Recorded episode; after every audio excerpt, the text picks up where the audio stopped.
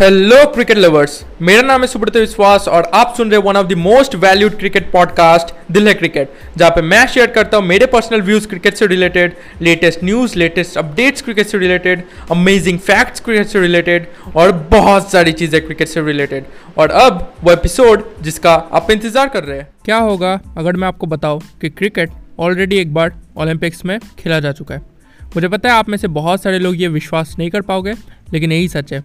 Cricket Olympics में already एक बार खेला जा चुका है। तो इसी के ऊपर आज का पॉडकास्ट एपिसोड बेस्ड है। तो बिना देरी के आइए इस पॉडकास्ट एपिसोड को शुरू करते हैं। तो गाइज़ आप सभी को पता है कि अब आईसीसी कोशिश कर रही है कि 2028 ओलंपिक्स में, जो कि लॉस एंजलिस में खिलाएगा, उसमें क्रिकेट को इंक्लूड किया जाए। तो वो तो बात की बात है, वो होगा नहीं होगा, वो तो बाद में पता चलेगा। लेकिन क्रिकेट ऑलरेडी एक बार ओलंपिक्स में खेला जा चुका है इन 1900 यानी 1900 में क्रिकेट ऑलरेडी एक बार ओलंपिक्स में खेला जा चुका है। तो बात स्टार्ट करते हैं चार साल पहले से, यानी 1896 से। 1896 में क्रिकेट को ओलंपिक में इंक्लूड किया गया था। But due to lack of participants participants की कम होने की वजह से उस ओलंपिक में क्रिकेट खेला नहीं गया था। चार साल बाद, यानी 1900 में 1900 में क्रिकेट को फिर से इंक्लूड किया गया था और इस बार चार टीम्स राज़ी हुई थी क्रिकेट खेलने के लिए। वो चार टीम्स है ग्रेट ब्रिटेन फ्रांस नेदरलैंड्स और बेल्जियम क्योंकि ओलंपिक पेरिस में खेला जा रहा था तो फ्रांस होस्ट कंट्री थी। ओके तो ये चार टीम्स क्रिकेट खेलने वाली थी ओलंपिक में। लेकिन मैच से पहले नेदरलैंड और बेल्जियम ने अपना नाम विड्रॉ कर लिया, क्योंकि नेदरलैंड और बेल्जियम इस ओलंपिक के को होस्ट बनने वाले थे। लेकिन जब उनका प्रस्ताव ठुकराया गया तो उन्होंने अपना नाम विड्रॉ कर लिया। तो अब बची थी दो टीम्स जो कि ग्रेट ब्रिटेन और फ्रांस ओके तो कोई जीतता तो उसे गोल्ड मेडल मिलता और हारता तो सिल्वर मिलता ओके क्योंकि दो ही टीम्स है ओके तो दोनों के बीच क्रिकेट मैच खेला गया ओके लेकिन इस मैच के रूल्स थोड़े से अलग थे। मैं रूल्स बताता हूँ।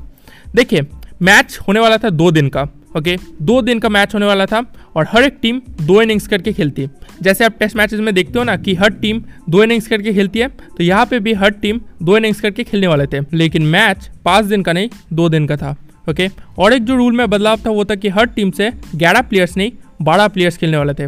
और ये दोनों टीम के कैप्टन्स ने डिसाइड किया था, ओके? तो मैच स्टार्ट हुआ। मैं आपको स्कोर कट बताता हूँ, ओके? पहले इनिंग्स में बैटिंग करते हुए ग्रेट ब्रिटेन ने बनाया 117 रन्स ओके फिर पहले इनिंग्स में बैटिंग करते हुए फ्रांस 78 पे ऑल आउट हो गई। ओके फिर दूसरे इनिंग्स में ग्रेट ब्रिटेन ने 145 रन्स बनाए और दूसरे इनिंग्स में फ्रांस बैटिंग करते हुए सिर्फ़ 26 रन पे ऑल आउट हो गई। और ग्रेट ब्रिटेन ये मैच 158 रन से जीत गई। और एक अमेजिंग चीज़ बताओ, यहाँ पे फ्रांस अगर पाँच मिनट गेम को रोक लेते ना तो वो इस मैच को ड्रॉ करवा लेते। मतलब फ्रांस का लास्ट विकेट गिरा गेम खत्म होने से सिर्फ़ पाँच मिनट पहले। ओके, जो कि कमाल की बात है। तो गोल्ड मेडल मिलने वाला था ग्रेट ब्रिटेन को और सिल्वर मिलने वाला था फ्रांस को। लेकिन ऐसा नहीं हुआ। सिल्वर दिया गया ग्रेट ब्रिटेन को और ब्रोंज मिला फ्रांस को, क्योंकि सिर्फ़ दो ही टीम्स पार्टिसिपेट कर रही थी। 1912 में जब इस मैच को ओलंपिक इवेंट का स्टेटस मिला, तब उस सिल्वर मेडल को गोल्ड में बदल दिया गया और ब्रोंज को सिल्वर में बदल दिया गया। ओके तो ये थी ओलंपिक में क्रिकेट की कहानी। 1904 के ओलंपिक्स में जो कि सेंट लुइस, यूएसए में खेला जाने वाला था, वहाँ पे भी क्रिकेट को इंक्लूड किया गया था। बट फिर से due to lack of participants participants के कम होने की वजह से, उसमें भी क्रिकेट खेला नहीं गया और क्रिकेट को रद्द कर दिया गया था। मतलब उसके बाद क्रिकेट कभी खेला ही नहीं गया ओलंपिक्स में ओके तो अब देखते कि 2028 के ओलंपिक्स में क्या क्रिकेट खेला जाएगा या फिर नहीं। तो बस यही था आज के इस पॉडकास्ट एपिसोड में। आई होप कि आपका पॉडकास्ट एपिसोड इन्फॉर्मेटिव लगा होगा, पसंद आया होगा। अगर पसंद आया तो अपने दोस्तों के साथ ज़रूर शेयर कीजिए। आप मुझे फॉलो भी कर सकते हैं, आप जिस भी प्लेटफॉर्म पर भी सुन रहे हैं। आपसे मुलाकात होगी और एक अमेजिंग पॉडकास्ट एपिसोड में, क्योंकि दिल में क्रिकेट इसलिए दिल है क्रिकेट धन्यवाद।